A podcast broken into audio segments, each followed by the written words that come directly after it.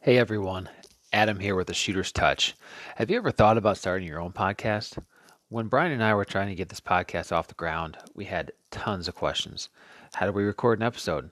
How do we get my show into all the apps like Spotify, Apple Podcast, where all of our listeners can listen to it? How do I make money from my podcast? The answer to every one of these questions is actually pretty simple. Anchor. Anchor is a one stop shop for recording, hosting, and distributing your podcast. Best of all, it's 100% free, and it is honestly ridiculously easy to use. Now, Anchor can match you with your great sponsors who want to advertise on your podcast. That means you can get paid to podcast immediately. In fact, that's what I'm doing right now by reading all of this stuff to you. So, when Brian and I started this podcast venture, one of our huge issues was we both have families, multiple kids, day jobs, multiple jobs sometimes. How are we going to get in the same spot at the same time to do this podcast on a regular basis? Anchor does that. No need to be in the same spot. It's essentially a phone call to one another, and you're recording a podcast.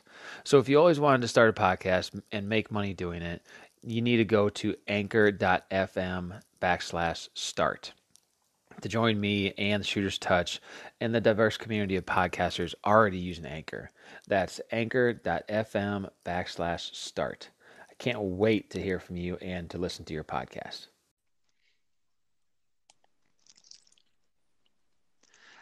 After a long weekend of some great basketball, the Shooter's Touch podcast is back.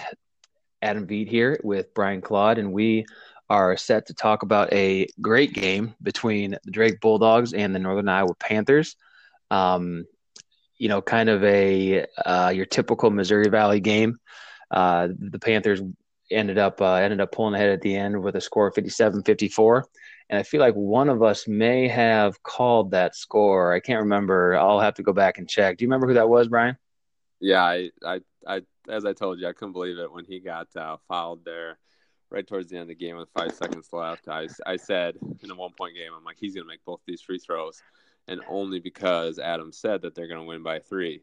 Of course, that... if, uh, of course, you know, if it would have been a different way or you were actually had some money on the game, you probably would have missed that first one that bounced right. around, at the top yep. of the hoop and all that. Yep. But I, uh, but I don't gamble with my heart. So I never bet on, on any of, any of the Panthers games. But that's, that's literally all I was thinking about when he was at the free throw line. I was, I thought to myself, all right, make both these so I can have some bragging rights against BC and say that I did call this game. it worked out well. Worked it out did. in your favor. It did. It did. Um, well, hey, like I mentioned, yeah, a prototypical Missouri Valley game, score 57 54. Um, you know, going back and forth on the defensive end. Nobody really kind of stands out as far as number of points. Um, however, that's like I said, that's kind of how Missouri Valley games go, and it's kind of a grind them out um, you know, not necessarily outscore them type games. Uh, just, you know, speaking for the Panthers here, um, in my opinion, I feel it's obviously any win at this point is a good win. Um, you know, but when you can, when you, when you can get a win with your leading scorer, AJ Green only having 11 points and going, um, I think he was five for 18 from the field, uh, one for eight from the three point line. And, you know, essentially having half of what his, you know, season average is, um, you know that just makes it that much sweeter. Uh, Wyatt Wyatt Lohaus hit some hit some huge shots.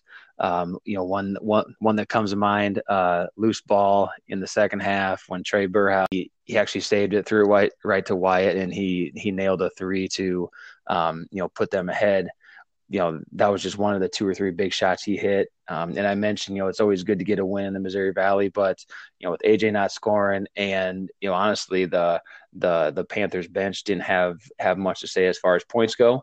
Um, however, you know, Justin Dahl had another good game with six rebounds.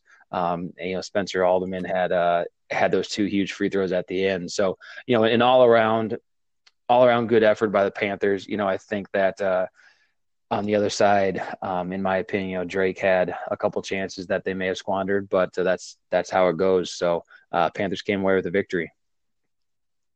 Yeah, I agree with you, and I think uh, you know your analysis of um, Lohaus is something that uh, he's kind of the player that I guess, at least from my perspective, in watching him you know, obviously at Iowa City West and now all throughout his career at UNI is something that I've always kind of had a little bit maybe higher expectations for him. So to be able to see him kind of come out, um, you know, and shoot uh, shoot the ball a little bit better and hit some big shots, uh, you know, I thought that was big for the Panthers. Um, you know, and and, and a key in in that situation, especially like you said, without AJ Green.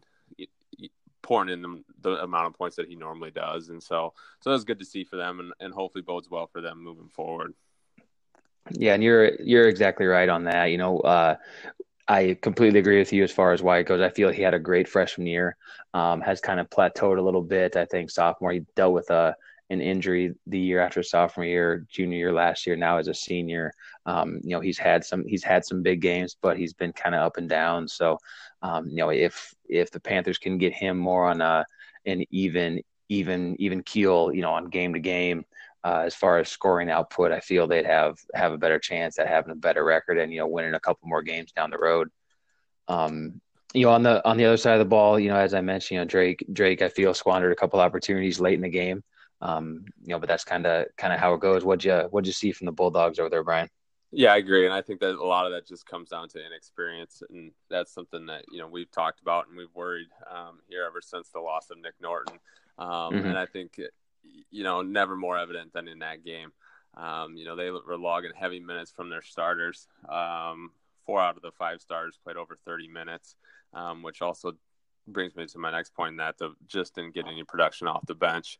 Um, four points actually from the bench, and so 50 of their points came, coming from their starters. It's you know obviously they're starters for a reason, but you need to have support, especially in a game like that, and especially in a game where, like you mentioned, there was nobody that really had the hot hand. you know, nobody that played exceptionally well.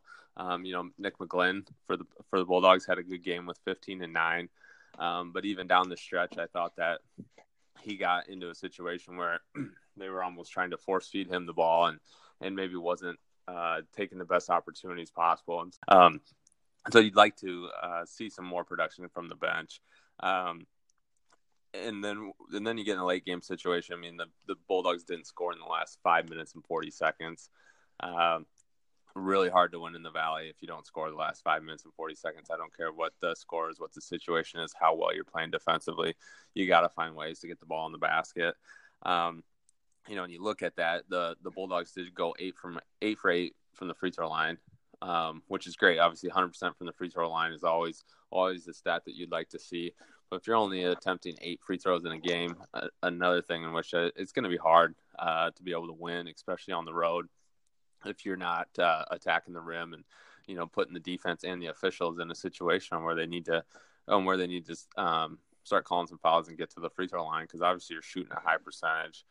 And so that would be that's definitely something um, you know and as i as i mentioned to start with going back to just the inexperience um, you know the, the bulldogs are a team like to get out and run and like to spread the floor and pass and shoot. And i thought uh, as that game stayed tight you know in that last five minutes uh, they they started pulling the ball out and sitting on it on in a few situations on when they maybe had an opportunity to attack.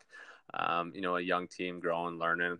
Um, win or lose, I'd like to see them kind of stick with the game plan and continue to attack and not and not try to outthink themselves. Yeah, there are there are a couple points you um, you hit on there, Brian, that I that I am in um, that I'm totally agree with you on one is, their bench bench play. You know, Garrett Sturtz. We, you and I have talked about him how how many times this season already that he has been uh, a a big surprise in our mind. You know how well he's played. You know he he goes over two uh, in about 13 minutes. Obviously, doesn't score any points. Um, and then there, uh, I think that uh, I think the one the Murphy twins had had a couple points as well so off the bench, and that and that and that's it. Um, you mentioned you you mentioned Nick McGlynn, and he he did have 15 points, led led uh, all scorers actually. But you know, in my mind, I feel the majority of the game he got outplayed by Luke McDonnell, who you know hasn't hasn't played the best last couple weeks. Um, who you know he had, he only had about 10 points, but he did have uh, a couple offensive rebounds. Um, and had a couple steals against Nick McGlynn as well. And you know all those all those things coupled together, you know, make a make a full game. You can't really point at one thing that uh, um, that wins or or I guess loses you the game. But you know, not like you said, not scoring for five minutes doesn't help you win. That's for sure. No, um, and you know with uh with a with a one and three conference record right now, you know you start to think about the you know every game is potentially a must win now for the Bulldogs and the Panthers. But you know what, being being two and two is you know for obvious reasons a little bit better than one and three right now. Yeah, no, absolutely, and I I just think it's it's just such an interesting season for both teams, given um, obviously the losses that they've had from injury. Um, you know where they sit as far as their, their team dynamic and their age, um, their inexperience, and so every game, every opportunity is one that you definitely have to take advantage of. Obviously, um, you know depending on where everything shakes out throughout the conference, and you know chasing some of the teams towards the top, obviously that's always the goal. But you want to just continue to keep playing your best basketball and and let the chips fall where they make, you know, come March. And so hopefully that's something that both teams are able to continue to grow from. Um, I'm ex- already excited for the the matchup against these two teams when when the Panthers come to come to Des Moines. You know, I just think it is a good matchup. I think it's a, uh, the, the, different styles between um, the way that the Panthers play defense and the way that Drake likes to get out and run.